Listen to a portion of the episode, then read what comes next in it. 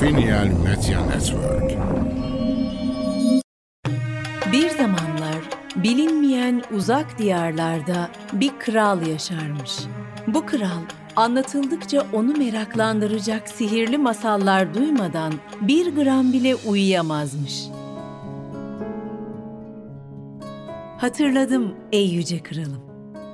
Musa Bey, Abdülsamet ve askerleri Pirinç şehre doğru ilerlerken taştan yapılmış bir sütunla karşılaşmışlardı.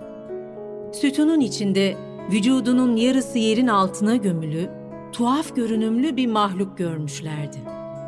Mahluğun iki büyük kanadı ve dört eli vardı ve onlara başlarına gelenleri anlatmaktaydı. Süleyman ordularıyla birlikte adamıza vardığında kralımıza haber yollatıp şöyle söyletti. İşte geldim. Şimdi ya başına geleceklerden kendini koru ya da bana itaat et ve o putları kır. Sonra da kızını meşru karım olarak almama razı gel.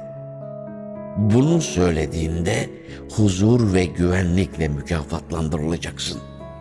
Lakin itaatsizlik edersen adandaki surların bile seni benden koruyamaz.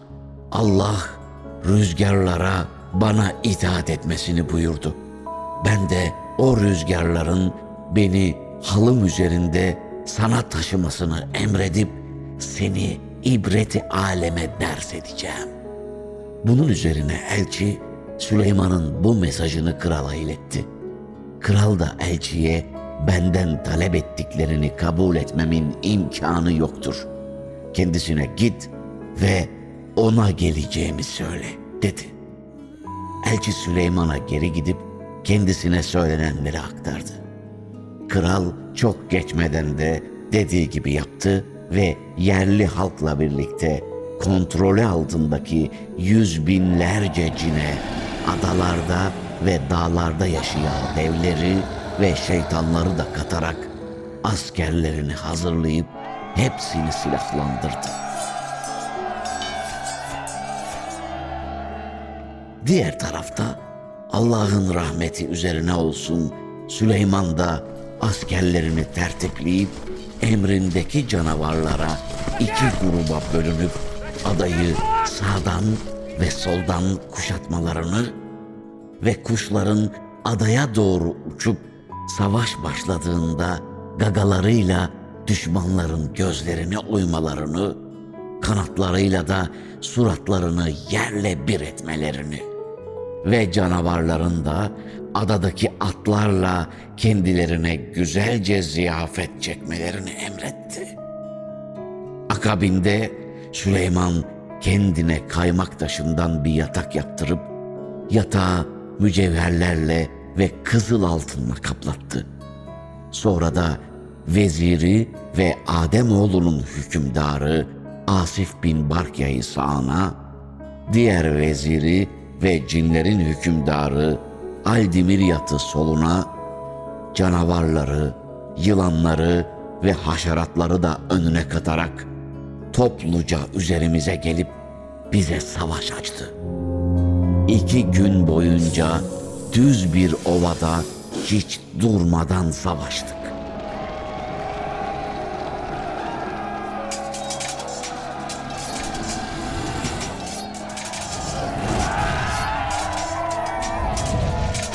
Üçüncü gün felaketin üzerimize çökmesi kaçınılmazdı. Süleyman'a doğru ilk ilerleyenler ben ve askerlerimdik. Birliklerime siz burada kalın, ben Aldimiryat'la teke tek dövüşmeyi talep edeceğim dedim.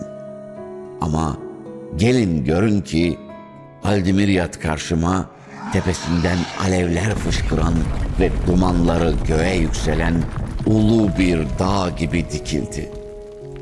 Hazırlayıp üzerime fırlattığı alev topuyla beni vurdu. Okları ateşi delip geçtiğinde üzerime sağır edici bir gürültü saldı. Bu gürültüyle dağlar bile sarsıldı. Gökyüzü üzerime çöktü. Ardından birliklerini üzerimize saldı. Ve gökyüzünde süzülen kızgın alevler arasında gürültüler ve bağırışmalarla yüreklerimiz ağzımızda karşılıklı savaştık. Sonra büyük savaş başladı. Kuşlar göklerde, canavarlar yeryüzünde dövüştüler. Ben de Aldemir yatla ikimizin de bir gram bile takati kalmayana dek savaştı. Askerler ordularımıza doğru hücum etti. Canavarlar sağdan ve soldan etrafımızı sardılar. Kuşlar tepemizde dolanıp kah önlerine çıkanı gagalarıyla ve pençeleriyle kör ettiler, kah kanatlarıyla yerle bir ettiler. Canavarlar atları yiyerek ziyafet çektiler ve tüm erkekleri avladılar. Ta ki yeryüzündeki hemen herkes birer ağaç gövdesi gibi toprağa yığılana dek durmadılar. Bana gelince Aldimiryat'ın pençelerinden kaçmayı başardım. Ama beni üç ay boyunca kovaladı. Ve sonunda yakalayıp bu gördüğünüz hale getirdi. İfrit başına gelenleri anlatınca adamlar nihayet onun oraya nasıl hapsolduğunu anlamış ve ona sormuşlar. Lütfen söyle bize. Pirinç şehre giden yol hangi taraftadır? İfrit şehre giden yolu işaret etmiş. Ama bakınca bir de ne görsünler? Şehirle aralarında tam 25 tane kapı varmış. Ve bu kapılardan hiçbirinin nasıl ve nereden açılacağı belli değilmiş. Duvarlar da bir dağın parçasına yahut da kalıba dökülmüş demire benziyormuş.'' Yine de Musa, Abdülsemet ve adamlar kapılara doğru ilerlemişler ve bir giriş yolu bulmaya çalışmışlar.